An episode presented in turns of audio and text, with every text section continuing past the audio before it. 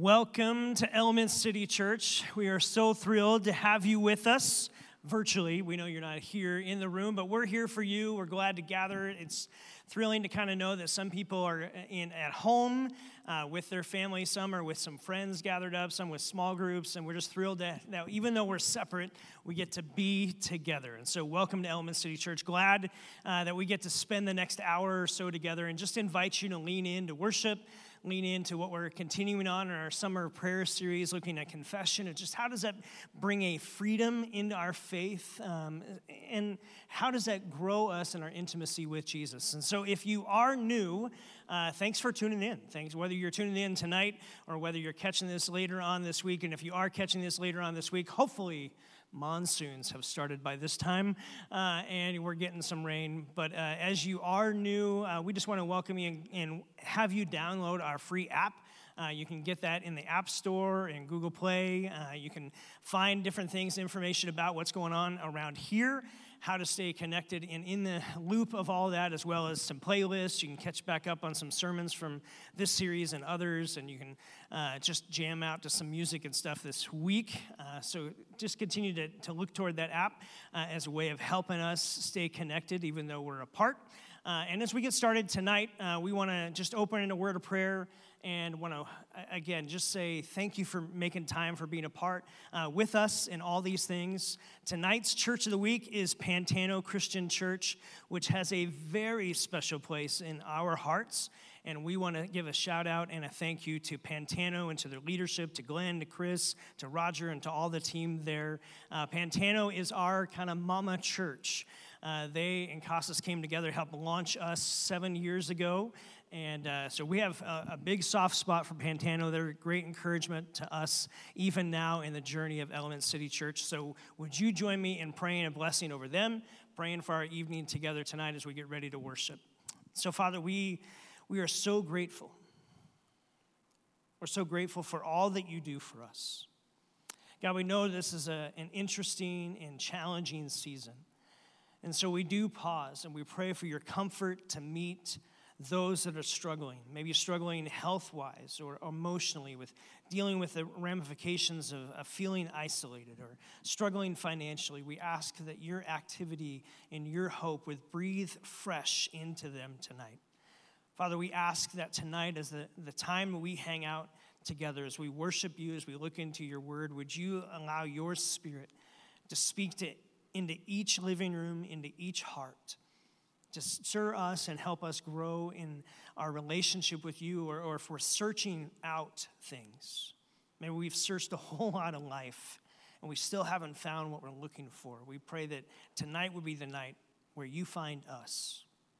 Father, we do lift up Pantano Christian Church to you. We know that they have an incredible heart uh, for the kingdom of God to launch people out uh, to make a difference all across southern Arizona. They are such a part of our story, and we are so grateful for them. And so we ask your blessing over their leadership, blessing over the uh, giving them wisdom and how they leverage their influence for your kingdom's sake.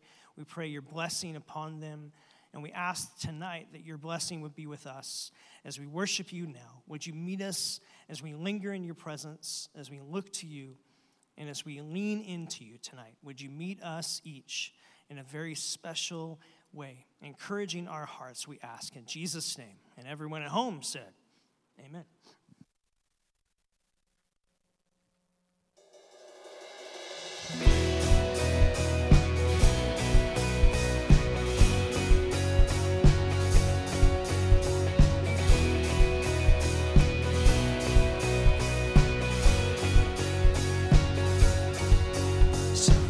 tearing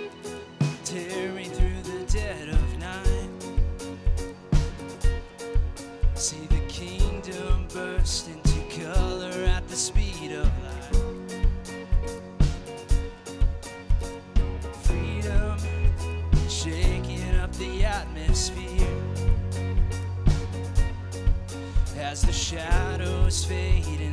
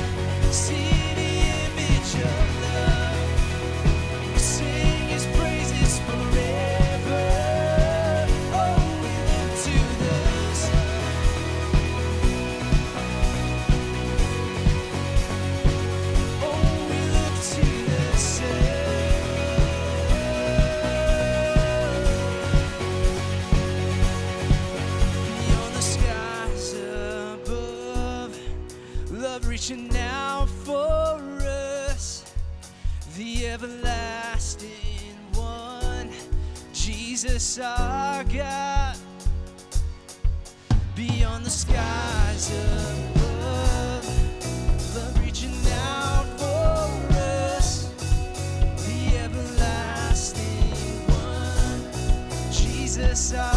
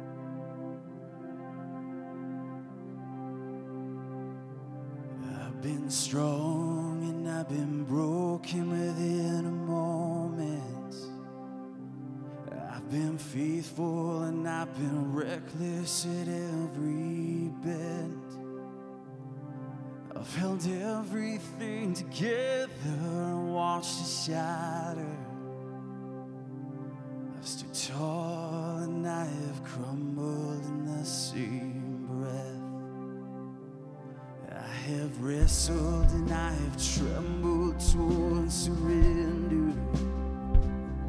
Chase my heart adrift and drifted home again. Plundered blessing till I've been desperate to find redemption. Every time I turn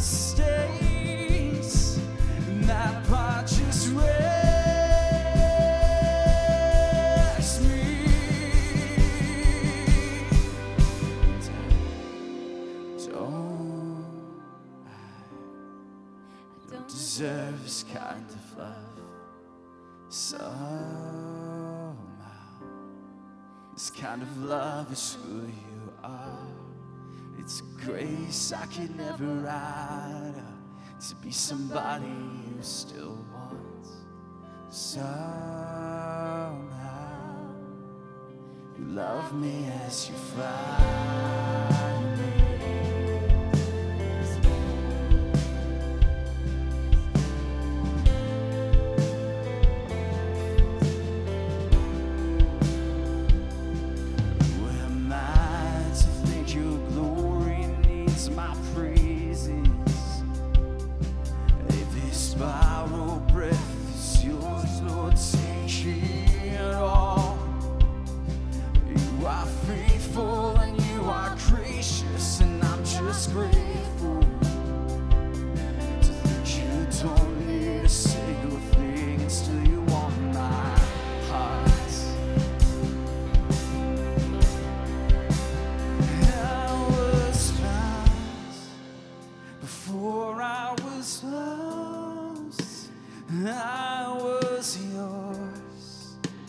before I was not grace to spare.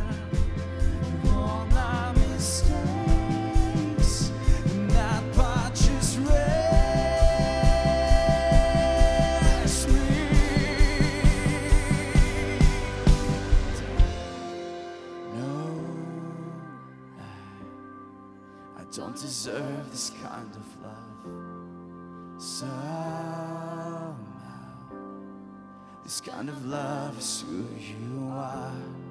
It's a grace I can never add.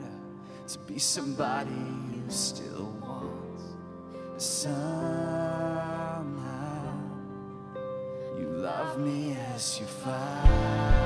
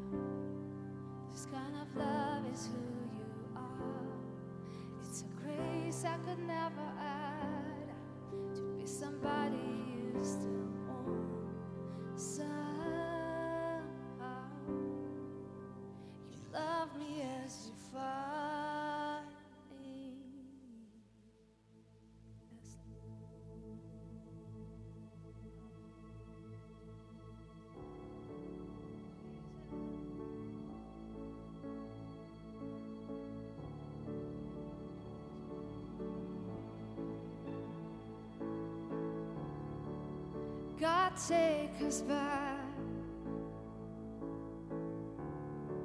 The place we began. A simple pursuit of nothing but you. The innocence of.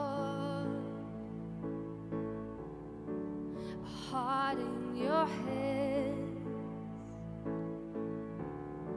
Oh God, take us back.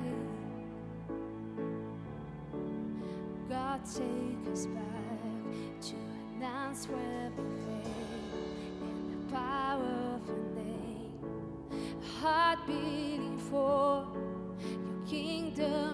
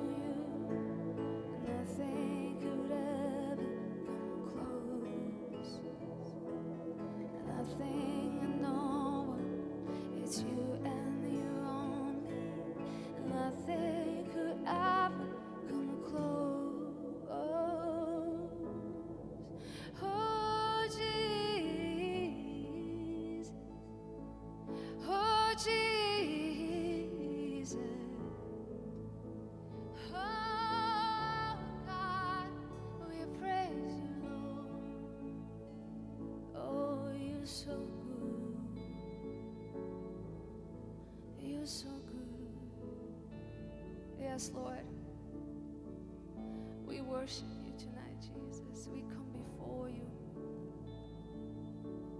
We bring it all to you, Lord. We surrender. For so many of us, God, that's what we want. We want to go back. Bring us back to the first love, to the place where we began, to the place of a passion and simple pursuit and sincere and honest worship, Jesus.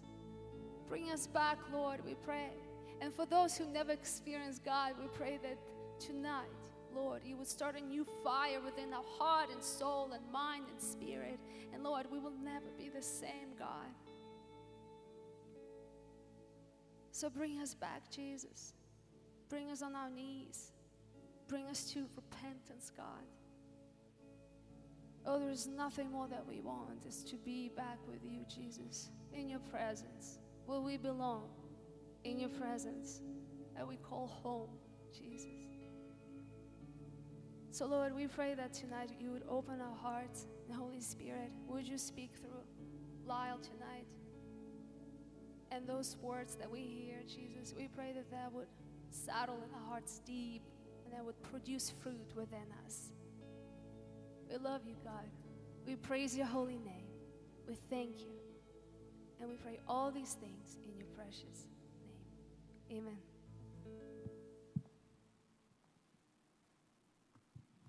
Amen. Man, we've got such a great worship team, and I'm so grateful for them. Uh, I hope you're grateful for them as well. Uh, so, if you've been tracking with us throughout the summer, uh, you know that we're in our Summer of Prayer series uh, where we've been taking a, an intimate look at what prayer is all about. And at the beginning of this year, our uh, pastoral staff really felt uh, that we needed to see a prayer movement break out in our church. And the only way that's going to be happen is, uh, is going to happen is if prayer becomes an integral part of all of our lives. So we really want to look at what prayer is. How can we pray effectively? Uh, and so tonight uh, we're in the second week of the, of the kind of the second section of this series, uh, where we're walking through a model of prayer that's called ACT. Uh, so my name is Lyle. I'm the worship director here. Uh, tonight I'll be speaking about confession, the second letter there, but popping up on your screen should be all four of those letters. We've got adoration, we've got confession, thanksgiving, uh, and supplication, and that supplication just basically means asking for stuff. But uh, this, this really, this model works well. Uh, but don't think that this is something that you have to do. We want to provide this as a tool, as something that you can do, uh, so that if you're not sure what to pray, you're not even sure how to pray. A lot of people don't even know where to start. This is just a really great model to follow uh, to kind of give you some structure to your prayer. So tonight, again, we're going to be dialing in on confession. Uh, so if you Google confession, as you can imagine, uh, you'll find some pretty funny stuff on the internet. So I found an article that was titled Adults Confessing the Weird Things They Did as Children, and I thought this might be a great place to start. So one user said this They said, When I was a kid, I planted birdseed because I wanted a parrot. When I was a kid, I thought the laugh tracks on sitcoms were actually people in their living room laughing at the show. I would sit close to the TV and laugh as loud as I could, hoping to hear myself on television. This one, oh, this one hurts. I couldn't have an actual pet as a kid, so I filled a plastic bag with water and pretended it was my pet. I made it a little nest in my desk drawer and would hold it and pet it. I swear I'm normal now. And then this one's my favorite. I used to pee on the carpet in our living room and blame it on the dog. I still feel so bad about it to this day. Poor Mickey didn't deserve it. No, poor Mickey did not deserve it, did he? Well, there's something that's powerful about confession. Something that cleanses our soul, and yet, for whatever reason, it's not something that we make a regular practice uh, of our lives. And that's why we want to talk about it tonight. Uh, and so, my prayer for you is that uh, you wouldn't walk out of this uh, moment feeling convicted or feeling that you have to confess more out of guilt, but really that you would see confession as something that cleanses our soul so that we can live under the full enjoyment of God the Father. So, what does the word confession mean? And I think it's always important to start by defining your terms whenever you have a discussion or a conversation where you're talking about a topic. And so, if we look at the, the scriptural meaning of the word confession, the word that's used in, uh, in the old texts basically means to agree with, it means to tell the truth. And that's why something like the Apostles' Creed we call a confession, because we as Christians are saying that we agree with each other that these statements about the Christian faith are true statements. This is, this is our belief system here. And so that's where confession can actually be a declaration. When we worship together, what we're actually doing is we're making confession, saying that these words in these songs are true for us. Uh, but tonight, we're going to focus in on probably how you, you know confession uh, to be. And that's really almost that, that Catholic way of uh, confessing and agreeing with God on the things that He sees in our life. And so let's open to the book of uh, Daniel, chapter 9. And we do have, uh, if you're using the YouVersion, uh, we've got the notes in there so you can follow along in that. Uh, but I'll be reading from the ESV here, starting in verse, cha- uh, verse 4 of Daniel chapter 9. And it says, I prayed to the Lord my God, and I made confession, saying, O Lord, the great and awesome God who keeps covenant and steadfast love with those who love him and keep his commandments. So we'll pause right there. Notice how he starts. He's starting with adoration, right? And then he moves on. Verse 5, it says, We have sinned and done wrong and acted wickedly and rebelled, turning aside from your commandments and rules. We've not listened to your servants, the prophets, who spoke in your name to our kings, our princes, and our fathers, and to all the people of the land. To you, O Lord, belongs righteousness, but to us open shame, as at this day, to the men of Judah, to the inhabitants of Jerusalem, and to all of Israel, those who are near and those who are far away and in all the lands to which you've driven them because of the treachery that they have committed against you. This prayer of confession here, it's a prayer to really confess on behalf of the nation of Israel. So, just even a quick side note this is a sermon for a different time, but sometimes making confession means that we're confessing on behalf of a, a people group. But his prayer here is a great model uh, for us of what confession actually looks like.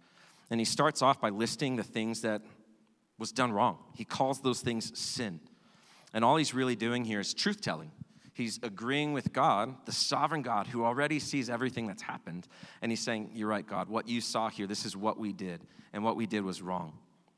So that's what he says in verse 5. We've sinned, we've done wrong, we've acted wickedly, we've rebelled. And he goes on. The point of that, we need to be specific when it comes to our confession. It's not just enough to say that we've sinned, but like Daniel did here, we have to really recognize uh, that there's specific ways that we've wronged God, that we've sinned against Him. And that's like the seventh time that I've said the word sin.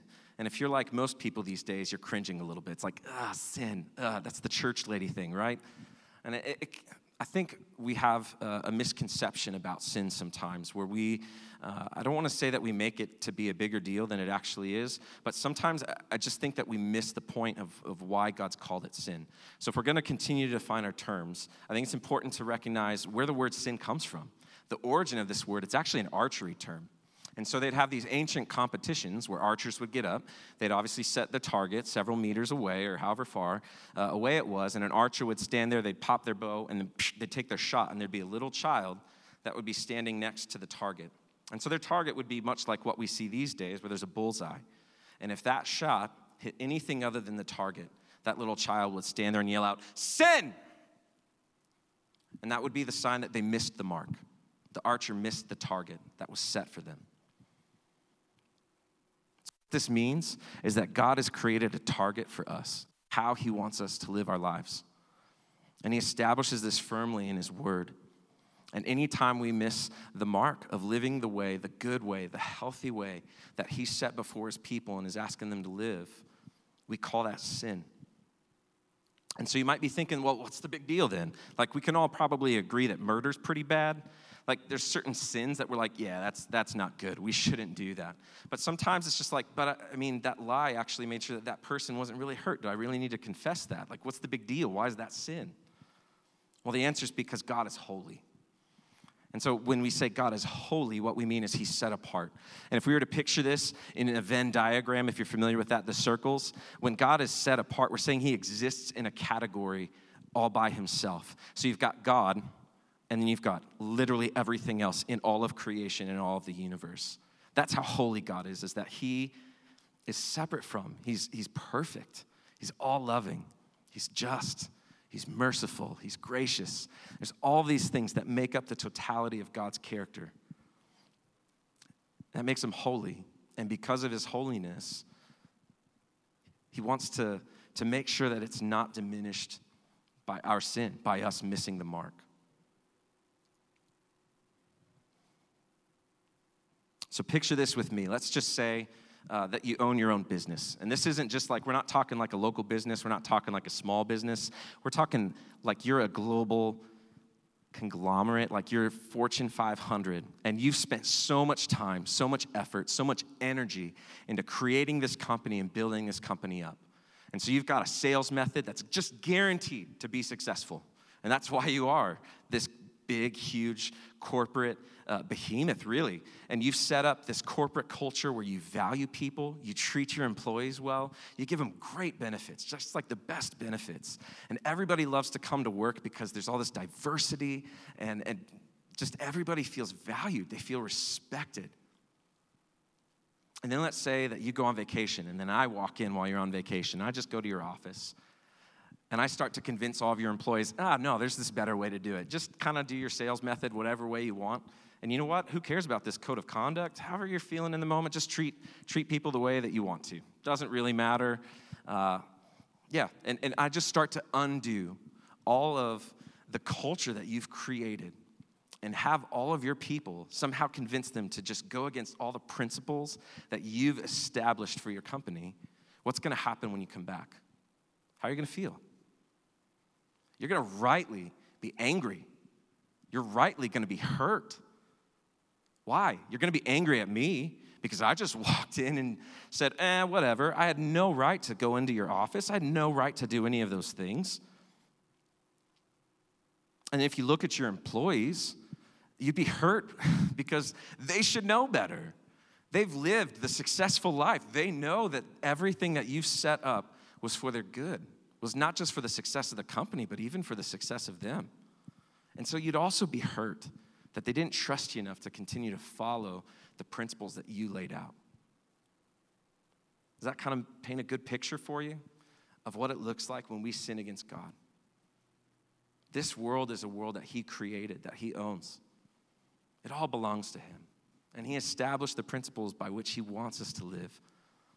And how often do we fail to, to hit the mark?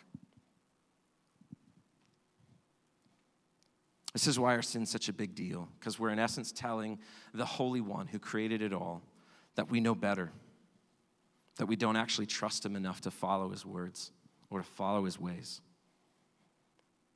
Daniel understood this. That's why he says it in verse 5. That's why he says, We've sinned, we've done wrong. As a result of their sin, he says in verse 8, To you, O Lord, belongs righteousness. Not only does Daniel accept that they've wronged God, he accepts that God was right to judge the Israelites. And this is Daniel fully owning the weight of what the Israelites did, understanding that God is just and God is right to punish them because of it.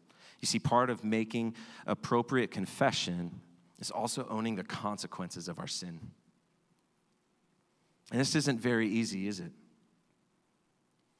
But that's the reason the Acts model proceeds the way it does. That's why we start with adoration. It should make sense to start with adoration because we're uh, acknowledging the power, the holiness of God.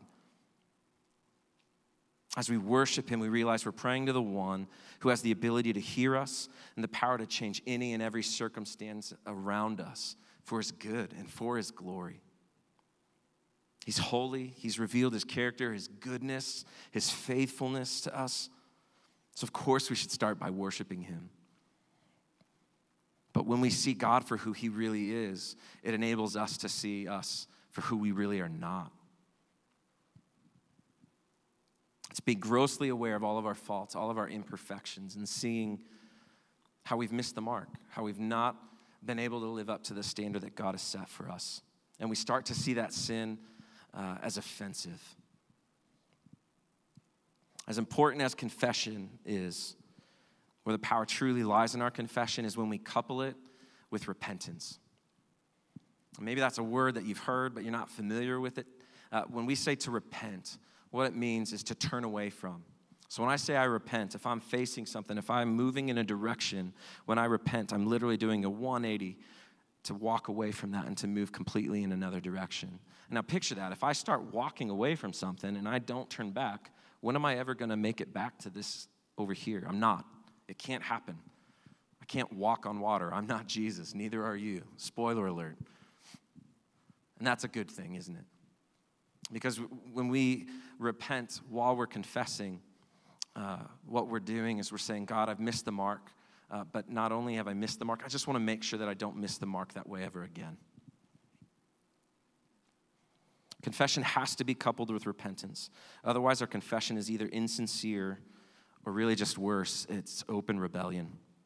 And so I want you to think of like a family relationship. Maybe you have kids at home, uh, all of us have parents. Um, and so think about a relationship where you've got a rebellious teenager, you've got a loving parent and a rebellious teen. And the parent asks the child to do one thing. What, what does the child often do? Just the opposite, right?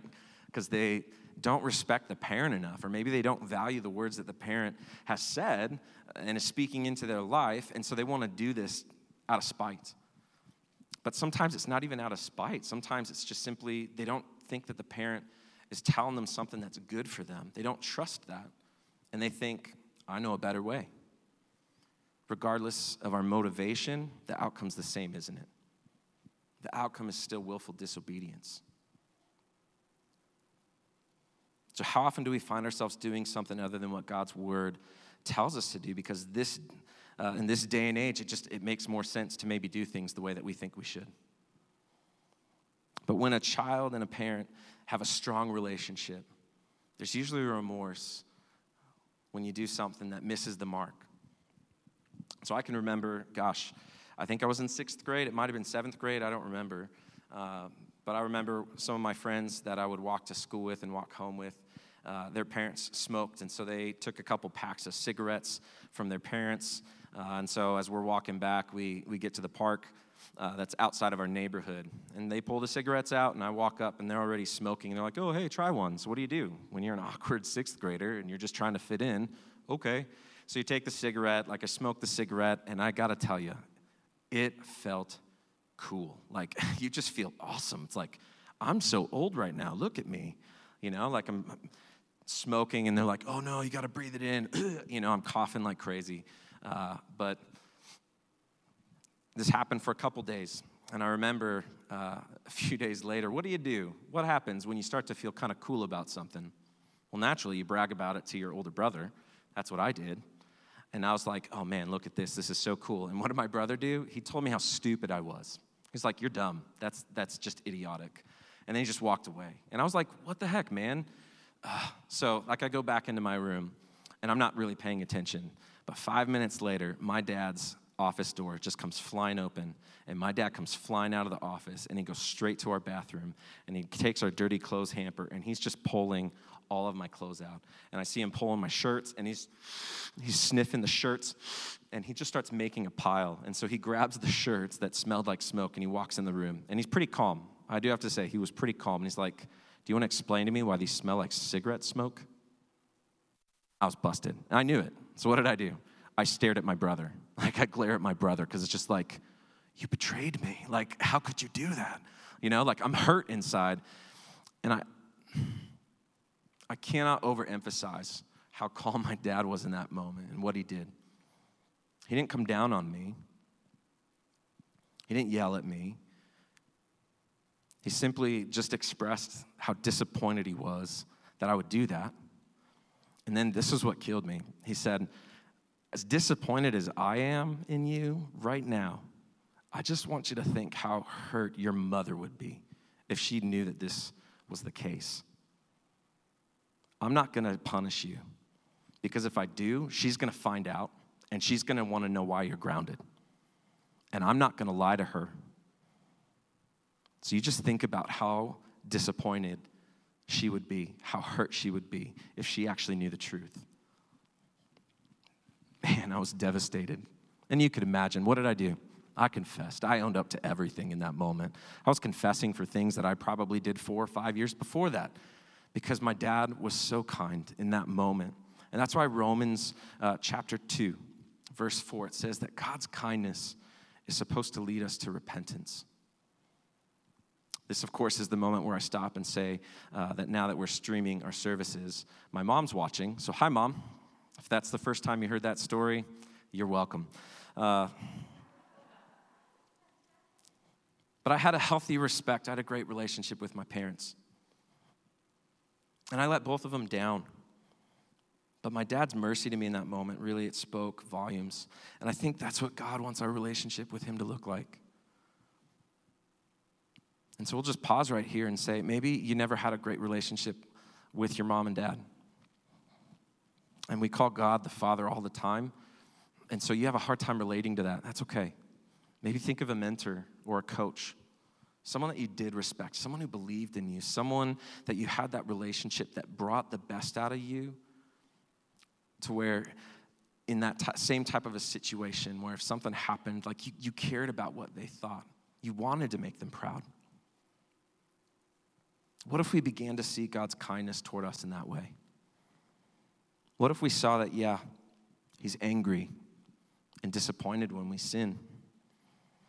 But what if we saw that that disappointment was more in the fact that we took something that was fleeting and ugly and we traded an infinitely valuable and holy God for a, just a fleeting moment of pleasure?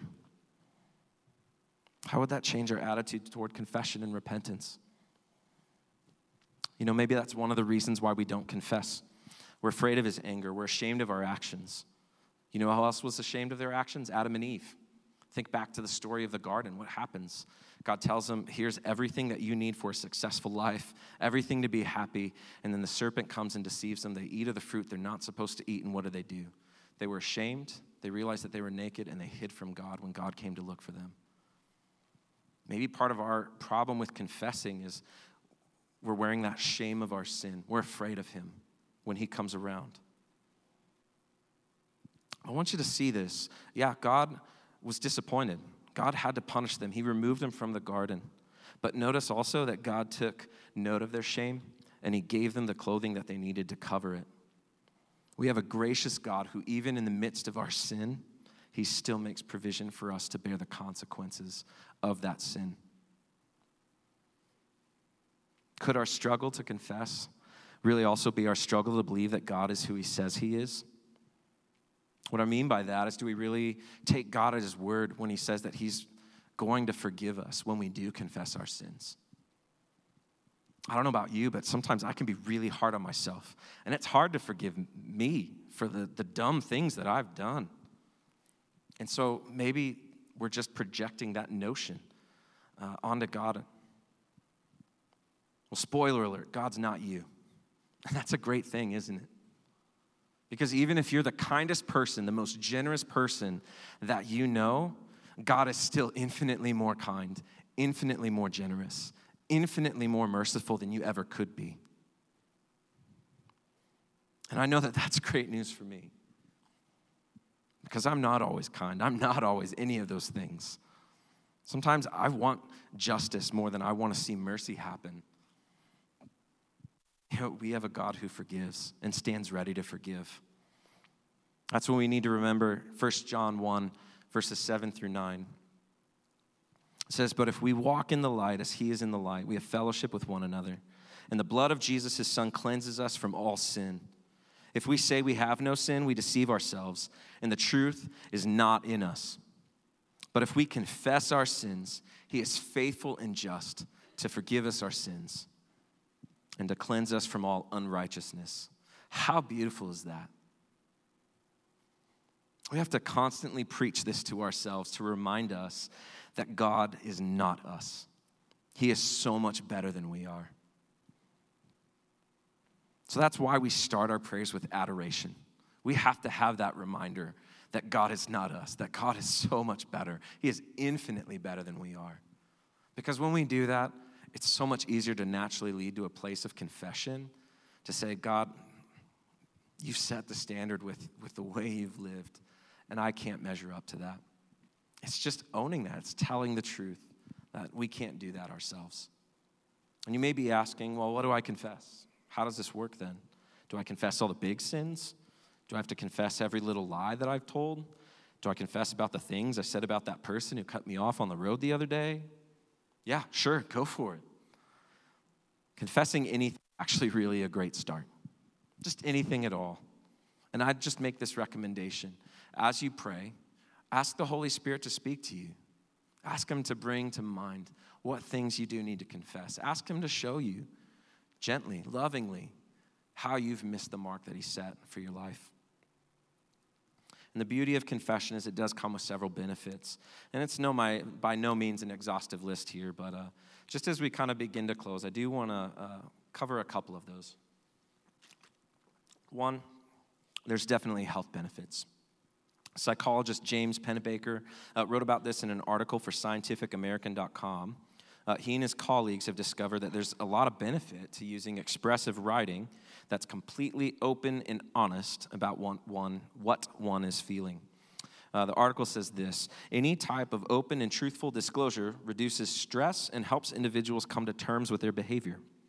It is not coincidental that some of the most powerful people or institutions in many cultures encourage people to confess their transgressions. First, simply putting emotional turmoil into words changes how we think about it. We start to think about it in a simpler, less menacing context. Once we write about our upheavals, we tend to ruminate about them less, freeing us up to focus on other things. My colleagues and I have shown that people become more socially engaged in the weeks immediately following expressive writing exercises. Dozens of studies have also shown that expressive writing is linked to less stress and improved sleep and cardiovascular function. We know that better sleep is associated with enhanced immune function and better general health, which correlate with better mental health too. Those are all great things. And you know what? You may not be fully comfortable journaling a list or using that writing. That's okay. Just the verbal uh, acknowledgement of your sin is going to lead to a lot of those uh, same benefits. But I would challenge you maybe grab a, just a blank sheet of paper, not in a journal, not something that's going to stay permanent, but write your sins out on that. And you know what you can do after that? Do exactly what God says uh, He did in Colossians 2. It says that the record of debt that stands against you, He set aside, He nailed it to the cross. And so maybe you take that sheet of paper and you just burn it up afterward. Maybe you rip it up and throw it away. But all those things are going to be a, a, a, great tool for you uh, to find some, some health benefits here and, and move forward. Uh, forgive yourself in those moments where maybe it's difficult to forgive yourself. But there can also be some physical benefits, uh, some healing that can come from confession of sin. James 5 14 through 16 uh, really implies that some sickness is rooted in unconfessed sin. It says this It says, Is anyone among you sick? Let him call for the elders of the church and let them pray over him, anointing him with oil in the name of the Lord. And the prayer of faith will save the one who is sick, and the Lord will raise him up. And if he has committed sins, he will be forgiven. Therefore, confess your sins to one another and pray for one another that you may be healed. The prayer of a righteous person has great power as it is working. Now, some of you, maybe you've been suffering for some time and you've yet to find a reason for that. It doesn't make sense. Well, I'll just challenge you if you've got unconfessed sin that you've harbored in your life for an extended period of time, maybe it's time to gather some people from church together. Keep your six feet distance, wear your masks, whatever you got to do. Bring them together and confess your sin. And spend that time in prayer, just asking God for healing. There's power in that moment because when you do get this, this group of like minded believers together, people who love you, uh, what you're actually doing is setting up a support system for yourself as well. You're giving yourself accountability. That gives you strength to overcome even when you feel pretty weak moving forward. And the caveat to this is God may not heal you, it may not be rooted in sin. But where the devil likes to trip us up is he likes to get us to think that the reason God didn't answer our prayers is our fault. And so I'm just going to tell you rebuke that thought. Don't even allow that thought to enter your mind. God may not heal you in that moment. That's okay. The other great thing about prayer is it has this way of realigning our hearts with God's will. So you're still going to get the benefits from that. For me, uh, the most important point to all this, uh, the benefit of confession here is it allows us to fully live under the joy of the Father. What do I mean by that? If we go back to our earlier example, of a loving parent with a rebellious child. Is that child actually living under the parents' love and, and pride and joy in that moment when they're being rebellious? Yeah, they are, aren't they? They're still loved. The parent still feels joy when they see their child. But that child isn't getting to live with the full benefits of that parent having the fullness of their love and the fullness of their pride and the fullness of their joy uh, over their life. There's something that's broken and hindered that relationship that needs fixing. And the same's true for the parent because the parent in that moment, they feel the burden of that relationship not being all that it was meant to be, not being everything that it really should be. And for me, I want to experience the fullness of joy that comes when I'm living in a right relationship with God. And he does tell us that confession is one of the ways that we can do that. One of the heroes in the faith for me, John Piper, said this. He said, Confessing our sin is the agreement with God that we have sin, and it must be fought and killed. It is not the basis of our forgiveness, it is one of the traits that shows we are truly in Christ, where all our sins are covered by his blood. Isn't that a wonderful thought? As we seek right relationship with God through a regular practice of confession uh, and repentance, that also gives us the assurance of our faith in Christ that it's something that's real. Think back to 1 John 1. It says that in verse 8 that when we say that we have no sin, we're actually deceiving ourselves. But in verse 9, if we are willing to confess our sin, He's faithful. He's just to forgive us of our sin. He's going to cleanse us of all unrighteousness. If you want to live in right relationship with the Lord, we have to wage war on our sin. You can't wage war against something that you don't acknowledge is there. Do you want to regularly see God's faithfulness in your life? Confess and repent regularly. Do you want to feel the joy that comes from being in right relationship with God the Father? Then confess and repent regularly. Do you want less stress, better sleep, better overall health? Confess and repent regularly. I think these are things that, that we all want, but they don't just happen by themselves. It's going to require a little bit of humility, a little bit of courage, a little bit of faith. And it's probably going to be a little uncomfortable to start with, and that's okay. But we're going to start tonight. We're going to practice it right now. So, even for the few who are here in the room, for those of you who are at home, let's bow our heads, let's close our eyes. Uh, and the worship team's going to come up. They're going to start to kind of play uh, behind us here. But we want to take a moment to create some space that you can confess. And so, as we kind of get into this attitude, this state of prayer, uh, I'd be remiss if I didn't say that what we've talked about tonight is essentially the gospel. What's the gospel? It's good news. That's what that means. The good news is that God is holy, that we are not holy, that God sent his son Jesus to live the perfect life that we never could, to offer him up as a sacrifice for us so that we could have a right relationship with the Father. And so, if you've never made confession, the most important confession you can make right now is to confess that Jesus is Lord, to believe in your heart that God raised him from the dead. We call that uh, receiving Christ. And there's a, a, button in the chat that actually says uh, that if you're wanting to make that prayer for the first time, you can click that, and we've got somebody who, who's ready to pray with you. Maybe you need to rededicate your life to those principles, to say, God, yeah, I've, I've missed the mark, and I've done it for a long time. In fact, I've not even cared about hitting the mark. I've just kind of loosely shot arrows, whatever direction I wanted to, because it was fun. But I'm, I'm tired of that. I'm ready to come back. I'm ready to start shooting once again to, to hit the mark that you've set. And so, Father, we're just going to start by adoring you. You are good, you are righteous, you are holy, and yet you are so faithful and so loving and so merciful. Allow us in this moment to behold the beauty of your holiness And that as we do, Lord, that you would begin to put a reverence in our heart for you. And as we see that, Lord, would you speak to us of the ways that we failed you, of the ways that we've, we've missed the mark that you set before us, the ways we've sinned against you. Your word says in Psalm 139, verses 23 and 24 Search me, O God, and know my heart. Test me and know my anxious thoughts. Point out anything in me that offends you and lead me along the path of everlasting life. That's our heart right now, God. Would you speak to us? Would you show us the areas where we failed you?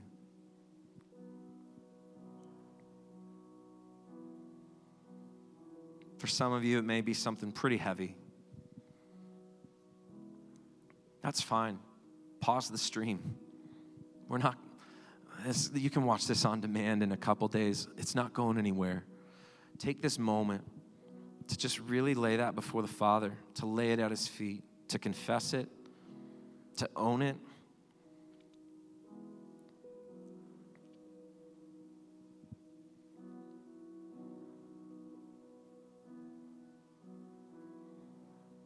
Maybe it's something smaller. It's not, not one of these huge things.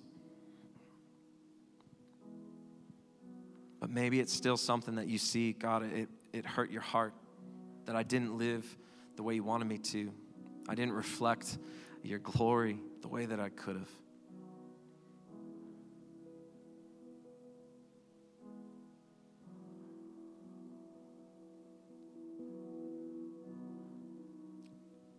But Father, as people at home hopefully are confessing to you now, it's my greatest prayer, Lord, that your mercy would just wrap around all of our people in this moment. That we would feel your presence. And that more than anything, God, we wouldn't sense or feel your anger or even your disappointment, but we just sense your love. We would sense uh, that you're standing before us with open arms because you've been waiting for this moment. You've seen this moment before time, and you knew this was the moment where hearts were drawn back to you, where hearts were turning them, themselves back toward you. And you were just ready to rush in and to fill that space with so much grace and forgiveness that we all need.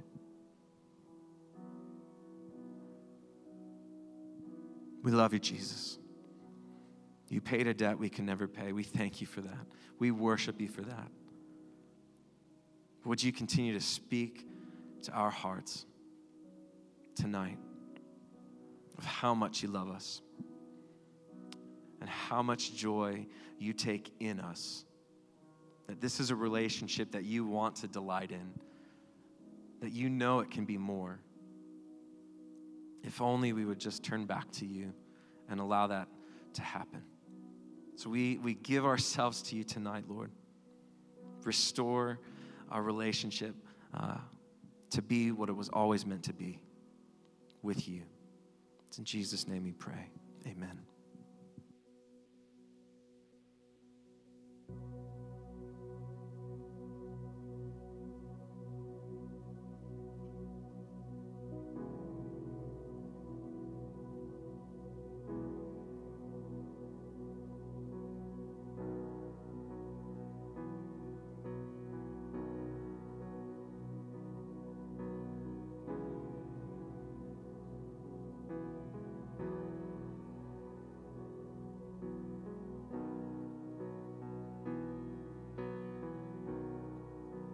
I'm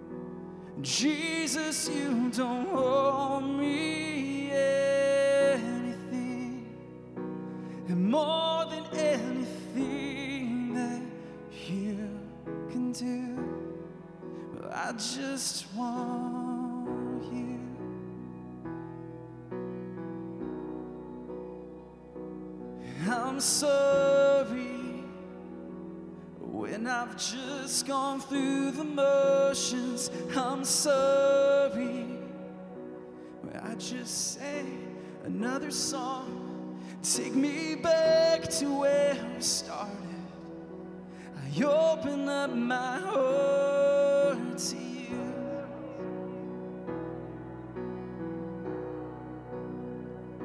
And I'm sorry when I've come with my agenda.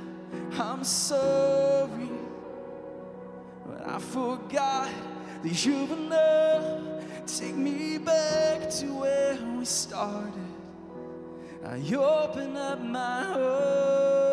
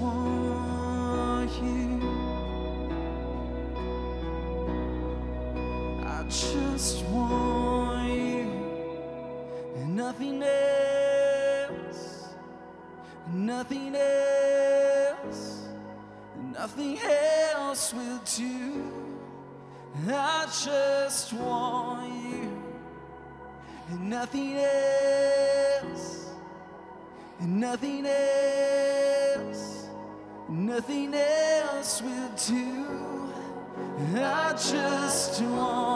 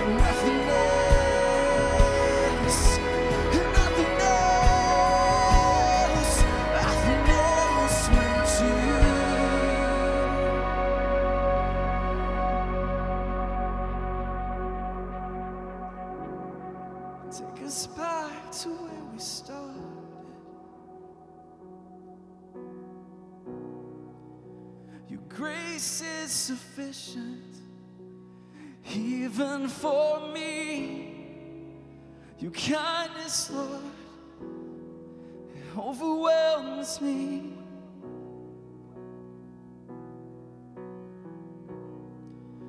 Your mercy never fails it never fails. Here we are. I'm caught up in your presence. I just want to sit here at your feet. I'm caught up in this holy moment. I never will leave. Oh, I'm not here for blessings.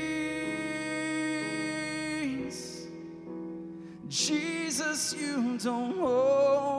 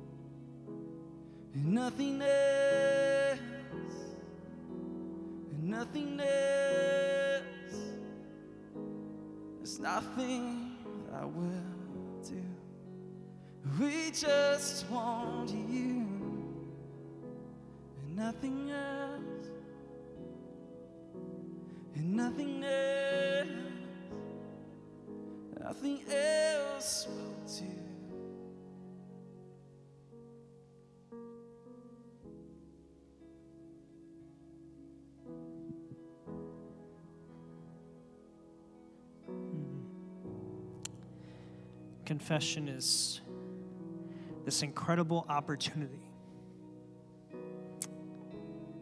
that's put before you, put before me, put before each one who would turn in God's direction for his restoration, his reconciliation, his healing, his touch, to have an intimate connection with him begins there. Acknowledging him for who he is, that he's true to who he is. We adore him and the confession part is just we so often see it kind of like Lyle was saying it's this sense of shame and so we try to hide. And the reality is the most freeing gift for those who make it a pattern of life.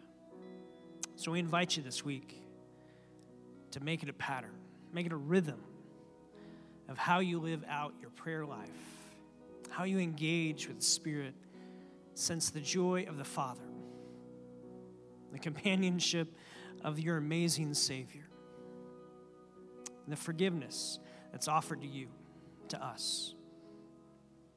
So, would you pray with me? Father, we are so grateful that it's your kindness that leads us to repentance. It's your kindness that offers the highway home, if you will. Would you help us be a people that tread that path often because it keeps our alignment with you? Father, we love you. We thank you that you love us more than we can ever get our arms or mind around. And it's in that love that we rest and that we find life with you. As we confess our and acknowledge that we need you and that we continually need you.